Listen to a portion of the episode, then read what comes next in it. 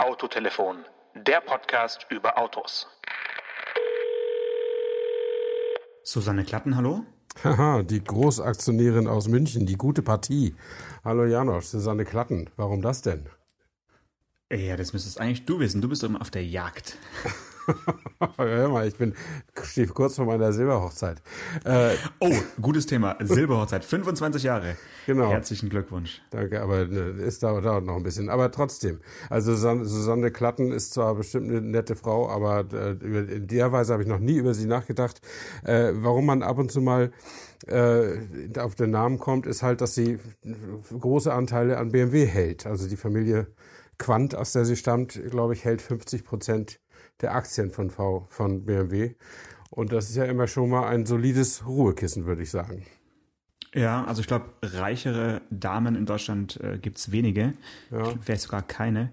Und äh, es könnte für uns ja mal anders sein, über äh, BMW zu sprechen. Wir haben ja über äh, Smart schon gesprochen und äh, über Opel. Ja. Viele Grüße nach Rüsselsheim an dieser Stelle. Und äh, ja, es wäre doch mal ein ganz guter Zeitpunkt, über die Münchner Automobilmarke ein bisschen ein paar Worte zu verlieren. Ja, zumal wir ja äh, tolle neue Autos gefahren sind neulich von, von BMW. Äh, Dann nimmst du jetzt das Urteil schon äh, vorweg, aber äh, wenn du sie toll fandest, kannst du mir ja gerne erzählen, warum. Sehr gut. Ähm, ja, du kannst ja auch mal, als, du kannst ja auch mal anfangen und sagen, warum du sie nicht so toll fandest. Es ging um den BMW 8er und um, um den neuen BMW Z4. Naja, nicht so toll, äh, würde es schon ein bisschen zu weit gehen. Ich fand es erstmal ähm, eine besondere Situation, zwei höchst unterschiedliche Autos äh, in so kurzer Zeit zu fahren. Äh, wir hatten ja pro Auto dann einen Tag Zeit. Mhm. Und natürlich neigt man dann irgendwie dazu, so im Rückblick sich nicht mehr ganz so genau zu erinnern, was jetzt eigentlich in welchem Auto gut und schlecht war. Da muss man sich dann schon nochmal mehr konzentrieren, als wenn man eben ein Auto äh, fährt und danach am nächsten Tag vielleicht ein Auto einer anderen Marke fährt. Aber so jetzt, wenn ich dich jetzt frage, wie sah das Lenkrad im 8er Coupé aus und wie sieht's im Z4 aus, das ist dann nicht mehr ganz so einfach, finde ich, sich dann wirklich an die ganzen Details zu erinnern und äh, da jetzt ohne in den Unterlagen nachzuschauen, äh, drüber zu philosophieren. Äh, das kann sein, das gebe ich dir zu, aber ich würde hemmungslos tatsächlich in den Unterlagen nachschauen, wenn ich noch wissen wollte, wie die Lenkräder sich voneinander unterschieden haben. Das war jetzt auch nicht mein größtes Interesse, aber ich kann den größten Unterschied zwischen den beiden Autos, kann man ja schon sagen, äh, die der eine ist halt doppelt so teuer als, als der andere, wie der andere und äh, gefühlt auch doppelt so stark. Ähm, also während der, der Achter ein absolutes äh, Top-Coupé, Gran Turismo slash Sportwagen der Oberklasse ist, ist der Z4 halt so ein handlicher kleiner Zweisitzer, so in der Roadster-Klasse, äh, den man sich vielleicht mit ein bisschen gutem Zureden noch irgendwann auch mal leisten kann, während so ein Achter für die meisten natürlich irgendwie auch ein Traumwagen bleiben muss. Ja, also wenn man sich überlegt, wer ein Achter-Coupé in Deutschland fährt, also mir wird in, in meinem Bekanntenkreis jetzt niemand einfallen, der sich so ein Auto äh, zulegt. Und äh, das liegt aber nicht nur an dem Preis. Äh, der Preis ist ja wirklich gut zu merken. Also Einstiegspreis ist 100.000 Euro. Ja, das wäre ja auch gut. 100.000, zack. Äh, ich, ich, ich frage mich, ob die Strategiesitzung zur Preisfestlegung in solchen Fällen, ob die extrem lang dauert oder extrem kurz. Ähm, wenn man einfach so sagt, 100.000, äh, das hört sich so völlig unausgerechnet an, oder? Naja, zumal die ja immer mit Nettopreisen kalkulieren und dann am Ende nochmal äh, die Mehrwertsteuer oben drauflegen und dann genau bei 19, äh, bei, eben nicht bei äh, 99 Cent am Ende rauszukommen, sondern bei glatt 100.000 ja, ist schon ja. eine Meisterleistung. Ähm, Wobei das Auto, was 100.000 Euro kostet, sind wir ja gar nicht gefahren, sondern nee. wir durften ja nicht Diesel fahren, sondern mussten also mit diesem Benziner unterwegs sein. Wir armen. Und der kostet 125.700 ähm, und hat eben den neuen Achtzylinder drin mit richtig mit richtig Bums, mit 530 PS, wie ich hier in meine Unterlagen gerade nochmal sehe. Auswendig habe ich es noch nicht. Ähm, und ja, also mir hat das schon Spaß gemacht, aber du hörst dich immer so ein bisschen skeptisch an, wenn es um solche Autos geht. Ach ja, skeptisch auf jeden Fall. Also ich frage mich halt, was in der heutigen Zeit so ein Auto zu suchen hat als, als Neuwagen. Ähm, zumal mir dann auch noch ein Techniker erklärt hat, dass sie jetzt eigentlich ganz stolz darauf sind, dass sie sich eben keine Gedanken um irgendwelche Kraftstoffeinsparungsmaßnahmen und Hybridisierung machen mussten und es mhm. so quasi gefeiert haben. Und diese Attitüde, jetzt nochmal äh, einen letzten Dinosaurier auf die Straße zu, zu stellen, finde ich halt nicht ganz so beklatschenswert, sagen wir es mal so. Okay. Also äh, man muss aber dabei ja schon immer auch berücksichtigen, dass die Firmen heutzutage nicht, nicht mehr nur für die deutsche Kundschaft arbeiten, sondern äh, gerade bei solchen Autos längst für Übersee eigentlich kalkulieren. Und äh, ich denke, da muss man dem steigenden Nachfragedruck äh, aus Asien und dem stabilen Nachfragedruck aus USA, was solche Autos anlangt, äh, also man muss dem nicht stattgeben, aber zumindest ist es verständlich, wenn man das tut, finde ich. Also nur für den deutschen Markt wird man einen Achtzylinder-Sportwagen äh, nicht bauen können und wahrscheinlich auch würde es sich auch allein für Westeuropa nicht lohnen, aber mit Asien und USA zusammen, also Asien vornehmlich China, äh, wird natürlich ein Schuh draus. Ja, und äh, du hast ja schon gesagt, nicht mehr nur der deutsche Markt und in gewisser Weise ist ja der Diesel, dass der auch schon von Start weg äh, eben vorgestellt wird und präsentiert wird, auch wenn wir ihn nicht fahren konnten, dass es den gibt, ist natürlich schon ein Zugeständnis an den deutschen, Schrägstrich, ja, vielleicht äh, mhm. europäischen Markt. Sonst hätte man ja auch nur den, äh, den V8 vorstellen können. Ne? Das, das stimmt, ja. Also klar, das kann man dann, wenn man das Auto sowieso schon entwickelt, dann kann man sicher auch noch einen, äh, einen Dieselmotor applizieren für die europäischen Kunden. Aber der wird natürlich in USA und China wahrscheinlich gar nicht erst angeboten, nehme ich an. Ich weiß es nicht genau, aber äh, würde mich wundern. Ja, aber sonst vielleicht noch ein Wort zum, zum Design. Also das Auto kommt einem ja schon, finde ich, sehr, sehr lang vor, wenn man so davor steht. Und mhm. was mir aufgefallen ist, eben extrem flach. Also ja. der stand dann da so vor dem Hotel und man hat ihn so da vorfahren sehen. Und also es ist wirklich super flach. Ich weiß gar nicht, die, die genaue Zahl habe ich jetzt nicht im Kopf, aber es ist schon eine richtige Flunder. Ähm, übers Heck kann man streiten und ich war ehrlich gesagt vom Innenraum jetzt nicht so richtig begeistert, weil er doch sehr konventionell und also daherkommt. Da gab es jetzt keine Überraschungen, bis auf ein paar Ausnahmen, die du als alter äh, Glasspezialist bestimmt noch vorstellen kannst. ja, da hat äh, der, der Schalthebel, also mindestens mal der Schalthebel, vielleicht aber auch noch dieser Drive, äh, Drive Now Drehregler, äh, ne, nicht Drive Now, wie heißt denn das? iDrive. iDrive. iDrive. Ähm, mhm. äh, also zumindest mindestens mal der Schalthebel war mit, mit Glas, also äh, bestand aus Glas oder zumindest die oberste Spitze aus geschliffenem Kristallglas, keine Ahnung. Und äh, das fand ich schon mal sehr, sehr schick. Also das ist, geht natürlich schon so ein bisschen auch Richtung Bling-Bling-Fraktion. Hier Hip-Hopper in den USA und die, die sowieso in hochglanzverliebten Chinesen. Ähm, aber ich habe mir das äh, auch gerne angesehen, war auch so eine Art Handschmeichler. Äh, der, der Schalthebel von den, oder der Automatik-Wahlhebel ist es ja äh, bei BMW ist sowieso ein, ein ergonomisches Wunderding, äh, liegt sehr, sehr gut in der Hand. Ähm, und ähm, ich habe dann immer mal geguckt, ob der irgendwie wie so ein Touch-Display, ob der Fettflecken annimmt vom, von Fingern. Äh, aber also ich konnte es nicht sehen, wahrscheinlich weil der einfach so kristallklar und so hell ist, dass man das einfach nicht so wahrnimmt wie auf einer schwarzen Displayfläche. Ähm, aber hat mir gut gefallen. Ich meine, es ist ein es ist ein extra Goodie, das ich nicht unbedingt brauche, wenn das Auto überzeugend ist. Aber andersrum wird, äh, ist der Umkehrschluss ist ja auch richtig, wenn das Auto einfach wirklich in allen Punkten wirklich top dasteht, dann kann man auch sich noch so eine kleine Kirsche auf der Sahne obendrauf auch noch leisten. Finde ich auch. Also es wäre jetzt schade, da jetzt die Standard-Wahlhebel und äh, iDrive äh, Drehdrücksteller reinzubauen. Äh, natürlich ist es ein, ist ein Hingucker und du hast es gesagt, Fettflecken durchaus sehr anfällig. Jetzt nicht unbedingt der Automatikwahlhebel, aber der äh, Drehdrücksteller, der ja auch als Touchpad dient, um irgendwelche chinesischen Schriftzeichen oder eben ja, Zahlen und stimmt. Buchstaben einzugeben, der war bei uns äh, nach dem Dreh schon extrem verschmiert. Mhm. Kann natürlich aber auch an den Fingern äh, von uns liegen. Ne? Also ja, wahrscheinlich hast du einfach sehr frisch gewaschene Hände. nee, Finger sind irgendwie alle gleich. Ich habe wahrscheinlich nicht so viele Adressen darauf eingegeben wie ihr. Das kann ja sein. Ähm, aber ich weiß auch zum Beispiel, als die, als die Debatte damals war, als die ersten Touch-Displays in die Autos kamen, weil eben die ersten iPads draußen waren, ähm, da waren die Oberklassehersteller, namentlich BMW, noch sehr, sehr skeptisch. Also ich weiß es von der Vorstellung eines BMW 7ers, als ja. da kein Touch-Display drin war, da haben, hatten wir natürlich gefragt und haben die gesagt, das geht nicht, das ist nicht Oberklasse.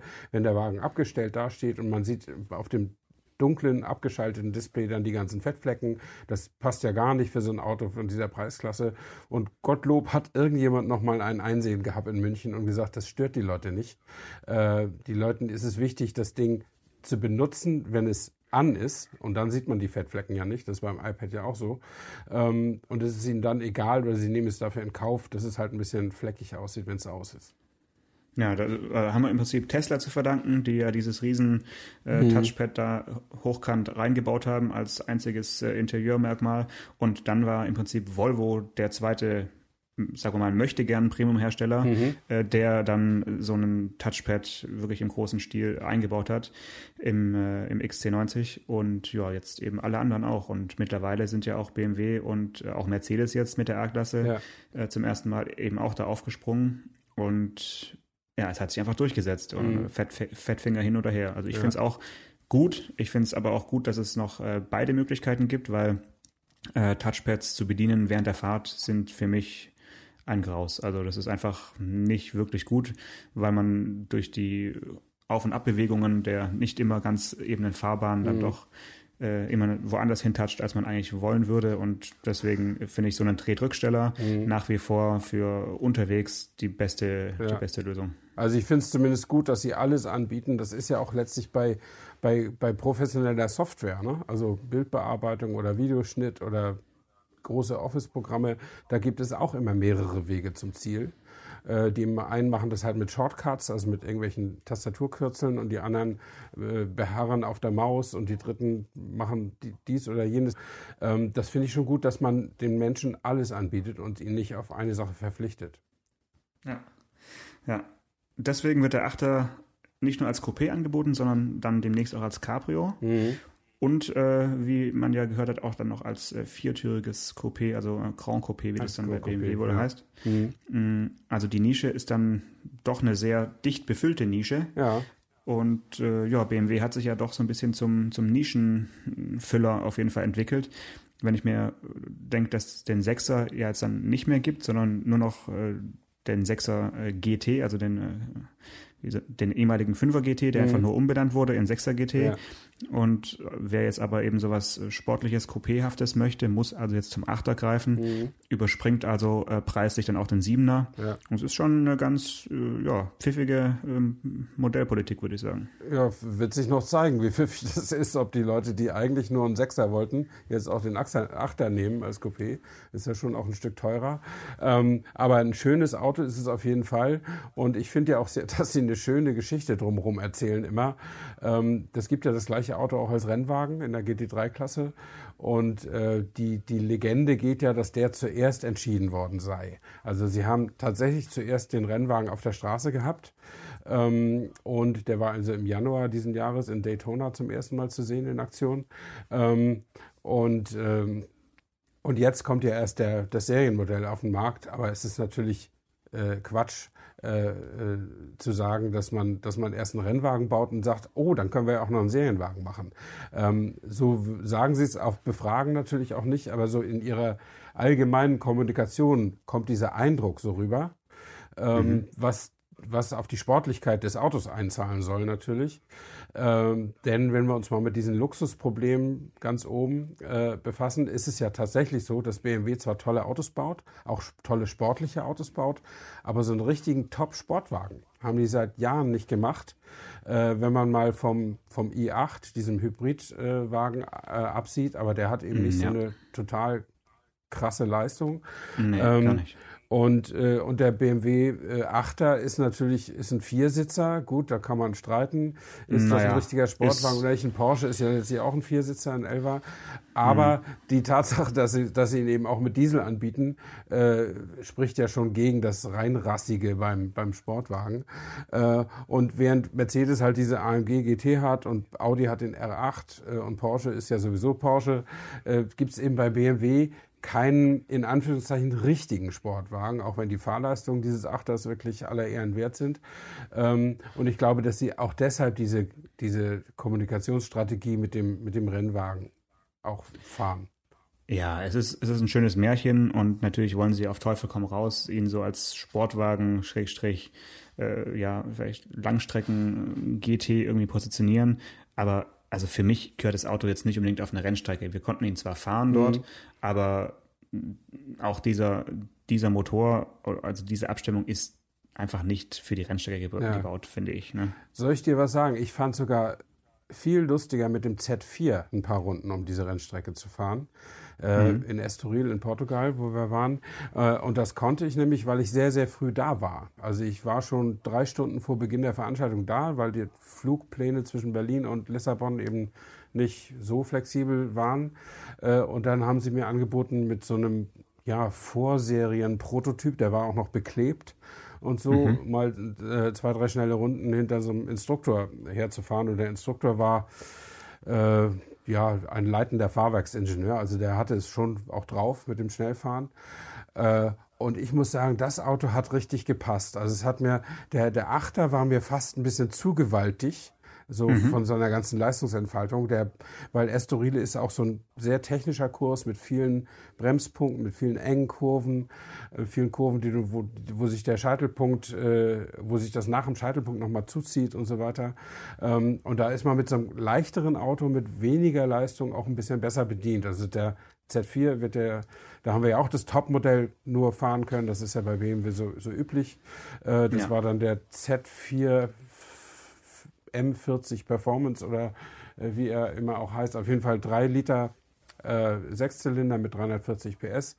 Und äh, sehr, sehr knuffiges Auto, muss ich sagen. Ganz tolle Straßenlage, ganz tolle Leistungsentwicklung und ein riesen Fortschritt gegenüber dem letzten Z4, äh, der mehr so ein, ja, das war mehr so ein Cruiser, habe ich das Gefühl. Und dieser Wagen ist jetzt so richtig ein knackiger Sportwagen oder sportlicher Roadster, wie immer man das sagen will.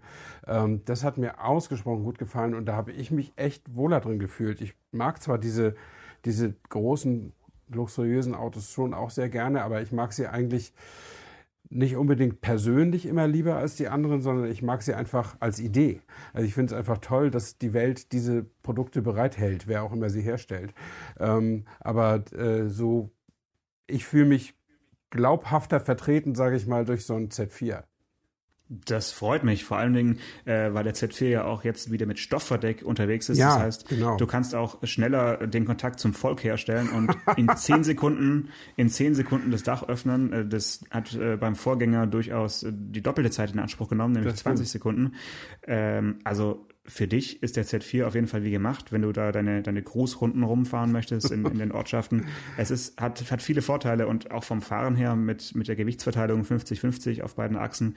Also das Auto ist schon, äh, ja, es gefällt einem dann mehr, wenn man es gefahren ist. So auf den Fotos, ähm, die ich davor gesehen hatte, habe ich mich ein bisschen erschrocken von der Optik, vor allen Dingen von vorne, also zentral wirklich von vorne, äh, ist diese wirklich fast über, den, über die ganze Front äh, gezogene Niere sieht schon gewöhnungsbedürftig aus und auch die Scheinwerfer, wo die beiden Leuchteinheiten jetzt zum ersten Mal nicht mehr nebeneinander äh, in die Welt blicken, sondern ja. übereinander stehen.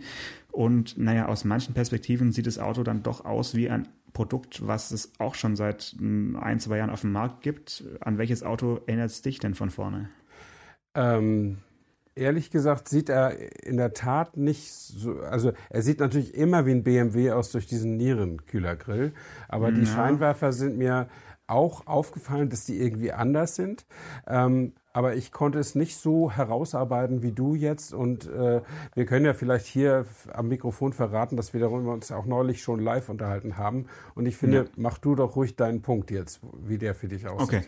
Naja, also es gibt ja den Mazda MX5 so mhm. als äh, klassischen Roadster in dieser in, in, in, dieser in dieser wie soll man es nennen Segment oder oder Nische und ähm, da hat er dann Fiat eben die Rechte gekauft, eben auch einen Roadster auf MX5 Basis auf den Markt zu bringen, den äh, Fiat 124 Spider und der sieht leider aus manchen Perspektiven jetzt dem Z4 doch sehr ähnlich. Okay. Ich weiß, dass es die BMW-Designer nicht so gerne hören und es trifft auch nicht aus allen Blickwinkeln zu, aber so komplett von vorne, so ein bisschen aus der Frosch-Perspektive, ist es irgendwie halt auf den ersten Blick kein BMW und die Ähnlichkeit zum, äh, zum Vorgänger ist halt auch nicht so richtig da. Der hatte dann doch eine, eine typischere BMW-Front.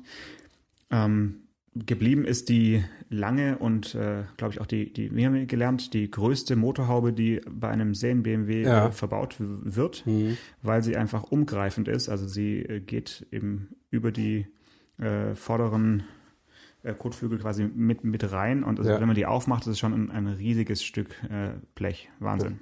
das stimmt. Ähm, ja, ich, ich lasse dir mal deine Fiat-Analogie. Äh, in das Horn würde ich so nicht stoßen, aber es ist natürlich, wenn es so ist, umso unangenehmer für die BMW-Leute, weil der Fiat ja auch zuerst da war. Ähm, aber äh, ich finde trotzdem, dass der Wagen attraktiv aussieht, wobei ich natürlich auch die, ähm, äh, das ist so ganz allgemein so eine Gefahr im, im BMW-Design, äh, dass man letztlich, ähm, ja, die Niere ist ja gesetzt, die hat ja jeder BMW und wird sie auch immer haben. Ähm, und drumherum kann man ja dann sich letztlich fast jede Freiheit nehmen weil die Niere eben das stärkste, die, die, stärkste optische Ausprägung für einen BMW ist. Da gibt es noch zwei, drei andere Sachen, Hofmeister Knick und, und die sehr gerade, äh, das sehr gerade Profil und so. Aber was die Leute einen BMW erkennen lässt, ist zweifelsohne der Kühlergrill. Und da muss man, glaube ich, ist es sicher nicht einfach für einen Designer, die Balance zu halten, äh, dass man dass man, äh, wenn man gerade ein neues Design entwirft, dass man da nicht äh, über die Stränge schlägt oder in die falsche Richtung läuft, wie das aus deiner Sicht zumindest jetzt offensichtlich äh, getan wurde. Ähm, ich bin zum Beispiel auch nicht so, habe mich noch nicht so ganz angefreundet mit dem Design von dem neuen Dreier, den, den wir in Paris mhm. sehen konnten oder mhm. ich da sehen konnte und du auf Fotos bislang. Ähm, das ist halt einfach ein furchtbar mächtiges Gerät geworden, diese, diese Niere. Ähm, und ich weiß gar nicht, ob die, äh, ob die einem, einer Mittelklasse-Limousine so ansteht, ob, ob das man das nicht lieber dem Siebener vorbehalten müsste. Aber äh, sei es wie es sei, ich bin fast sicher, dass äh, an diesen Dingen die Marke nicht zugrunde geht. Ähm, die ist nämlich aus meiner Sicht sehr gut aufgestellt auch in der letzten Zeit und äh, ist ja auch durch diese Dieselkrise äh, bislang haben die sich da ganz gut durch äh, navigiert, ohne irgendwelchen Stress mit den Behörden oder den Medien oder mit sonst wem zu haben. Ähm, ja, es ist eigentlich ein Wunder bisher, das stimmt. Ja, es, es wundert einen deshalb, weil äh, man ja inzwischen denk, denkt, dass äh, VW die ungeschicktesten waren und dass, äh, dass, dass, die, dass die anderen letztlich auch irgendwie alle Dreck am Stecken haben. Und es hat sich ja auch bei vielen äh, äh, erwiesen, dass die NOx-Werte zumindest nicht, längst nicht so sind, wie sie hätten sein sollen. Aber bei BMW ist da irgendwie nicht nur äh, bisher sehr gut durchgekommen, sondern sie lehnen sich ja auch noch richtig weit aus dem Fenster und sagen immer, bei uns nicht. Äh, was ich immer, immer ja sehr gut finde. Ne? Also wenn, wenn man was hat und was kann und was besser kann als die anderen, dann finde ich äh, keine falsche Bescheidenheit. Ne? Also dann mhm. raus damit. Das finde ich total gut. Ist natürlich ja. umso peinlicher, weil Zetsche hat es ja ähnlich gemacht, wenn man dann doch irgendwie an Haken kommt. Ne? Ja, also das ist ein Punkt, den finde ich bei BMW auch ein bisschen ähm, auch enttäuschend auf der einen Seite, weil wir haben jetzt ja das Jahr 2018, das ist äh, bald vorbei. Ja. Und äh, wenn wir uns mal acht Jahre zurückerinnern, da wurde die äh, Submarke BMW i oder ja. BMW i, wie ja. der Ami sagen soll, äh, gegründet und äh, wirklich mit einem enormen Aufwand an äh, finanziellen Mitteln sozusagen bekannt gemacht. Äh, wir wurden da auch für diverse Präsentationen eingeladen ja. und äh, da wurde also ein ganzer Kosmos des äh, sogenannten nachhaltigen Luxuses äh, wurde, wurde da vorgestellt und sollte also die Zukunft sein. Und wenn wir jetzt überlegen, was ist davon irgendwie übrig geblieben, ähm, da, da, kann man sagen, die, die Kompetenz, die BMW da hatte und den Vorsprung, das ist so ein bisschen wirklich Vorsprung durch Technik, den, den man sich da von, von Audi äh, abgeschaut hat oder das äh, übernommen hat, in, das umzusetzen zumindest. Ähm, ich finde, davon ist jetzt halt ein bisschen wenig übrig geblieben, jetzt acht Jahre später, beziehungsweise mit dieser Doppelvorstellung 8er Coupé und Z4 hat man halt jetzt auf der anderen Seite der der, der äh, Latte, kann man sagen, jetzt irgendwie zwei, zwei neue Pflöcke eingeschlagen. Ähm, ja. Da macht man sich ein bisschen Sorgen, dass jetzt halt diese, diese BMW i-Geschichte so ein bisschen ähm, ja, einschläft, oder wie siehst du das? Ja, also i hat eben nicht das gebracht, was die sich äh, vorgestellt haben und hat trotzdem viel, viel Geld gekostet. Und soweit ich das weiß, ist die Elektrostrategie einfach umgestellt worden. Äh, man wird also die nächsten Autos äh, so bauen, dass sie aussehen wie normale BMW, aber eben auch voll elektrifiziert werden können, wenn der Kunde das denn so wünscht. Ähm, und also dann ist es mit diesem avantgardistischen, auch vom Design her, was, was i eben repräsentiert, ähm, vorbei, obwohl, soweit ich weiß, ist noch ein Auto in der Pipeline, was iNext heißt. Ähm, und das könnte noch in diese Richtung irgendwie gehen. Äh, da bin ich aber jetzt nicht ganz, ganz sicher. Ähm, aber äh, deswegen ist ja auch, äh, sind ja auch, ist ja auch Personal von, von der BMW i abgewandert. Unter anderem Carsten Breitfeld, der da viel für die Entwicklung getan hat ähm, und der jetzt Chef von Byton ist, die, dieser chinesischen Firma, die ein neues Elektroauto im letzten Jahr vorgestellt hat oder Anfang diesen Jahres. Ähm, und der ist bestimmt nicht weggegangen, weil China irgendwie reizvoller ihm schien, sondern weil es einfach die Vorstandsentscheidung war, das Thema BMW i nicht mehr so konsequent voranzutreiben, wie das mal angedacht war. Mhm. Äh, aber ist das BMW für dich eine sympathische Marke oder, oder findest du BMW ist so ein bisschen, hat immer noch so ein, so ein Proll-Image oder zumindest sind die Menschen, die aus so einem BMW aussteigen, tendenziell eher nicht so ganz sympathisch. Wie ist es so für dich? Also früher war es ja dieses Klischee, dass die Leute, die auf der linken Spur mit Lichthupe äh, argumentieren, mhm. immer BMW fahren. Das sind jetzt die Audis, ne? kann man sagen. naja, das ist, also seit dem Siegeszug des Turbodiesels äh, sind es vor allen Dingen, sind es letztlich alle Vertreterkombis, die in 150 PS TDI haben. Und das kannst du bei Audi, VW, Skoda äh, und natürlich auch bei BMW und Mercedes oder so erleben. Also die machen einfach, die, die Jungs, die halt 200 fahren können und den Sprit dafür nicht bezahlen müssen. Die, die, das sind die, die ähm, äh, die immer sich unangenehm bemerkbar machen. Insofern äh, sind es nicht mehr nur BMW-Leute äh, oder BMW-Fahrer. Also ich, ich sehe das ein bisschen zwiespältig. Also sympathisch ist mir die Marke nicht unbedingt, so wie ein Freund oder so, äh, aber ich finde sie hoch attraktiv.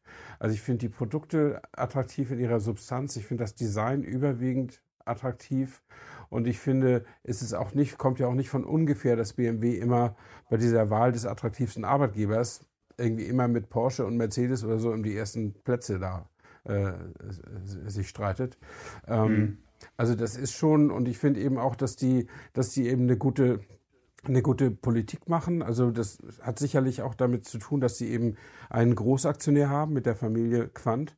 Ähm, äh, dass da immer ein, einer ist, also wirklich einer oder eben jetzt zwei, äh, die, die, die Kinder von, von den äh, Quants, äh, die das ganze Geld da in der Hand halten oder die ganzen Anteile oder die, die Hälfte der Anteile.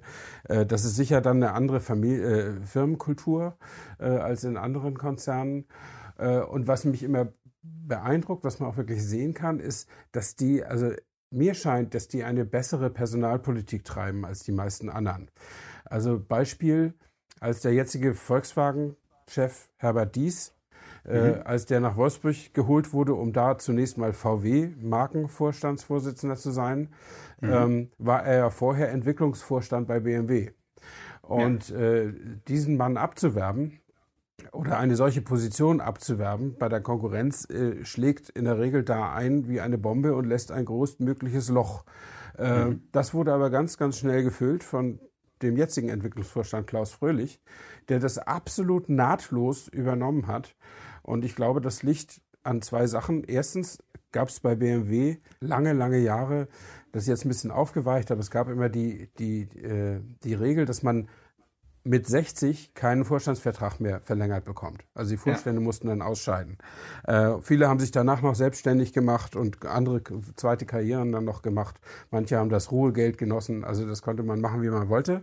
Aber dadurch, dass es dieses Gesetz gab oder diese Regel gab, ähm, war ja das, der Konzern gezwungen, selbst für Nachwuchs zu sorgen. Also Leute aus dem mittleren Management nach oben zu ziehen, damit mhm. die und, und den Pool an Leuten, die das Zeug haben, Vorstand zu werden, groß zu halten. Und ich glaube, das macht längst nicht jede Firma so konsequent, vor allen Dingen nicht Volkswagen, die, die mit dieser Führungskultur, mit dieser zentralistischen Führungskultur in der Winterkorn- und Piech-Ära da sicherlich auch einige Leute vergrault haben oder nicht wirklich hochkommen lassen haben. Ja. Ich fand das bei BMW immer gut zu beobachten und das finde ich letztlich, das würde ich den anderen Firmen auch gönnen und ich finde es auch vernünftig, äh, sich darum zu kümmern. Denn also jeder, selbst der gottähnlichste Vorstandsvorsitzende wird irgendwann mal nicht mehr Vorstandsvorsitzender sein und dann ist es gut, wenn die Firma dann weiter auch noch gut läuft. Ja, ja das ist erstrebenswert. Ja. Absolut. Ähm, Wie, äh, wie tief bist du dann so in der BMW-Fan-Welt drin? Also so abkürzungstechnisch, wenn man jetzt äh, bei Mercedes irgendwie vom W124 spricht oder vom W140 und so, dann äh, ist es ja immer so ein, ja, daran kann man dann irgendwie entscheiden, kennt sich derjenige mit der Marke aus oder nicht. Ist ja. ein bisschen arrogant, so zu reden. Bei BMW ist es irgendwie auch so. Ähm, ein Auto, was mir wirklich gut gefällt, was ich auch mal schon lange äh, gefahren bin, ist ein äh, E30 Touring, also Dreier, ja. äh, so aus den 80ern mhm. oder äh, frühe 90er noch. Und ähm, gibt es bei dir einen, so einen Lieblings-BMW, wo du sagst, der ist aus den und den Gründen einer, wo du äh, einfach gerne mitgefahren bist, besonders gerne? Ähm, also äh, bei diesen äh, äh, Produktionscode-Ziffern, da erwischte mich auf dem falschen Fuß oder auf dem schwachen. Äh, das finde ich überhaupt nicht schlimm, weil ich, ich hasse das, wenn Menschen so sprechen. ich kenne eigentlich auch nur W124 und dann kenne ich bei BMW E46. Das ist auch ein Dreier. Mhm. Ähm, und äh, da könnte ich dir jetzt kaum sagen, kaum sagen, welcher das ist. Ähm, aber äh, ja, ich mochte die Dreierreihe eigentlich immer. Äh, immer schon. Also als, als die rauskam, da war ich ja ein kleiner Junge, da war das eben so das äh, Erstrebenswerte, so ein Auto mal zu fahren. Und heute sind die immer noch äh, immer noch sportlicher als die anderen, so von, von der ganzen Anmutung, aber trotzdem total seriös. Du siehst auch ganz oft ältere Herrschaften in einem nagelneuen Dreier rumfahren. Und äh, das finde ich irgendwie total cool an diesem Auto. Und also wenn du mich fragst, wäre es ein Dreier-Touring oder ein Fünfer-Touring, aber ist natürlich immer die Sache, dass man den Premium-Aufschlag äh, bezahlen sollte. Aber die beiden Autos, die beobachte ich zumindest immer mit dem größten Interesse. Hm. Also ich fand es spannend, dass jetzt vor einigen Jahren sich auch mal an den äh, Mini- und oder Kompakt-Van-Markt gewagt haben ja. und dann äh, diesen Aufschrei, den es da gab, den äh, habe ich so beobachtet, dass der größte Aufschrei eigentlich bei den BMW-Mitarbeitern oder bei den vermeintlichen äh, Markenfans irgendwie stattgefunden hat. Also ich persönlich finde es äh, vollkommen in Ordnung, wenn man sowieso jede Nische füllt, dann mhm. eben auch so eine Familienautonische zu befüllen. Also ich finde, der Active Tourer oder der Grand Tourer haben durchaus eine gewisse Berechtigung. Ja. Oder wie siehst du das? Also doch, das sehe ich schon so, weil äh, äh, es gibt bestimmt genug Leute, und das zeigt sich ja auch, die so ein Van brauchen, aber trotzdem gerne einen BMW fahren würden. Ähm, und äh, die aber nicht so in der Wolle gefärbte Fans sind, dass sie unbedingt so ein Auto auch mit Hinterradantrieb brauchen. Der hat ja, der steht ja auf einer Frontantriebsplattform. Und das ist ja ein Kulturwandel, den BMW vor einigen Jahren vollzogen hat, dass die kleineren Baureihen und eben dieser Van, der gehört dazu, auf Frontantrieb äh, basieren, genau wie der Mini. Ähm, und dass quasi diese Hinterradantrieb und Frontantrieb jetzt gleichberechtigt in der, in der Firma äh, angeboten werden. Wobei man natürlich sagen muss, dass BMW äh, historisch und lebenskulturell, wenn man das ein bisschen überhöhen will, immer eine Marke war, die den Hinterradantrieb gepflegt hat. Ich kann mich noch erinnern, als der Bernd Pischitzrieder da Chef war, äh, der hat immer mit äh, großer äh, Hochnäsigkeit vom Standardantrieb gesprochen. So heißt das nämlich eigentlich. Motor vorne, Antrieb, angetriebene Achse hinten. Das ist der Standardantrieb. Ähm, und das bedeutet, dieses Wort bedeutet natürlich alles andere ist Mist wir setzen den Standard, ja. Und dann äh, wechselte Pischetsrieder irgendwann zu VW und war da Chef und schon war Frontantrieb super. Ja? Das, äh, so, so ist es dann eben auch mal. Aber ähm, ja, also ich selber bin kein Minivan-Kunde äh, und äh, würde, wenn ich es vermeiden kann, auch äh, keinen frontangetriebenen BMW kaufen. Ähm, aber ich kann das verstehen, wenn Leute das tun. Und als damals die die äh, Diskussion war, ob BMW das machen soll oder nicht, da hatte ich ein Interview auf dem Genfer Salon mit dem damaligen BMW-Chef äh, Reithofer und mhm. sprach ihn natürlich auch darauf an und er sagte, es gäbe, er sagte mir, es gäbe Studien, äh, nach denen äh, etwa 50 Prozent der Kunden, die ein BMW 1er kaufen, äh, überhaupt nicht wissen, welche der beiden Achsen angetrieben ist. Äh, ja, und beim Einser haben sie ja sehr viel Propaganda gemacht. Der erste Kompaktwagen mit Hinterradantrieb. Das, mhm. das war ja das Alleinstellungsmerkmal und sollte ein bisschen davon ablenken, dass der nicht so viel Platz hat und so. Ähm, aber äh, ja, es ist halt immer so, wie es, wie es gerade passt. Ne? Einmal ist der Hinterradantrieb wichtig und dann ist er plötzlich nicht mehr so wichtig. Aber ich habe das mal so hingenommen äh, und äh, die Antworten mit aufgeschrieben und äh, soll sich dann der Leser sein, sein Bild machen. Aber offensichtlich, äh, zumindest an diesen äh, äh, Minivans, äh, kann man sehen, dass das offensichtlich nicht die ganz falsche Strategie war. Und wie gesagt, ein, ein Mini, Mini Cooper, äh, war immer Frontantrieb. Wissen viele Leute auch nicht, weil die meisten Leute denken, dass ganz früher, da, der, der kommt ja aus den 50er Jahren, ähm, dass ganz früher die Autos äh, äh, alle Hinterradantrieb gehabt hätten. Aber nein, der Mini war immer mit Frontantrieb und das hat BMW natürlich übernommen und der fährt ja trotzdem recht knackig. Also insofern, ja, why not? Ja, ja. Okay, äh, ich hätte noch eine kleine Meldung, die wir noch äh, in die Welt posaunen können. Und zwar, du bist ja ab und zu auch mal in Österreich unterwegs, äh, ja. rund um den Innsbrucker Flughafen zum Beispiel. Da gibt's ja so Autobahnen, wo man immer äh, unter so 100 km/h Tempolimit-Schildern durchfährt, ja. äh, wo dann noch so eine Abkürzung steht, IGL. Äh, wo da der Nicht-Österreicher sich immer fragt, was heißt jetzt IGL und warum Igo. soll ich wegen wegen IGL jetzt 100 fahren. Ja. Äh, das ist in Österreich bei unseren äh, Nachbarn das ähm, Emissionsschutzgesetz Luft. Ach so. Und äh, das ist also äh, ja der Grund für diese 100er-Zonen Ja. in äh, Ballungsräumen oder sogenannten österreichischen Ballungsräumen. Und jetzt kam also gestern, glaube ich, die Meldung raus, oder ne, ist schon vier Tage her, äh, dass äh, beschlossen wurde, dass Elektroautos sich jetzt an diese 100 nicht mehr halten müssen. Was hältst du davon? Ja, das ist nur konsequent. Aus den Elektroautos, während sie fahren, kommt kein Dreck raus. Äh, Und das Emissionsschutzgesetz äh, Luft muss äh, dort dann beachtet werden, wo das Kohlekraftwerk steht, das ihren Strom produziert hat oder wie auch immer. Aber die Österreicher haben ja auch viel Wasserkraft am Viel Start. Wasser, genau. Ähm, äh, ja, das ist konsequent, aber es ist natürlich ein, ein Treppenwitz irgendwie, ne? Äh, und äh, das einzige, die einzige Genugtuung ist, dass die äh, Elektroautos dann früher stehen bleiben müssen. Genau, habe ich auch gedacht. Also es ist schon ein bisschen absurd und auch das Kontrollieren wird so schwierig. Also ich freue mich auf den ersten Termin in Österreich, wo wir dann mit Elektroautos irgendwie 130 fahren können, an allen anderen, die da mit 100 äh, Tempomat fahren, um bloß nicht geblitzt zu werden. Und äh, wie werden dann die schönen Radarpistolen der Po- Polizisten erkennen, oh, da kommt jetzt ein Elektroauto oder ist es ein Diesel? Also äh, finde ich super spannend und es betrifft immerhin 440 Kilometer. Ja. Also alle Hörerinnen und Hörer mit Elektroautos äh, in Österreich kann man jetzt wieder 30 km/h schneller fahren als der Rest.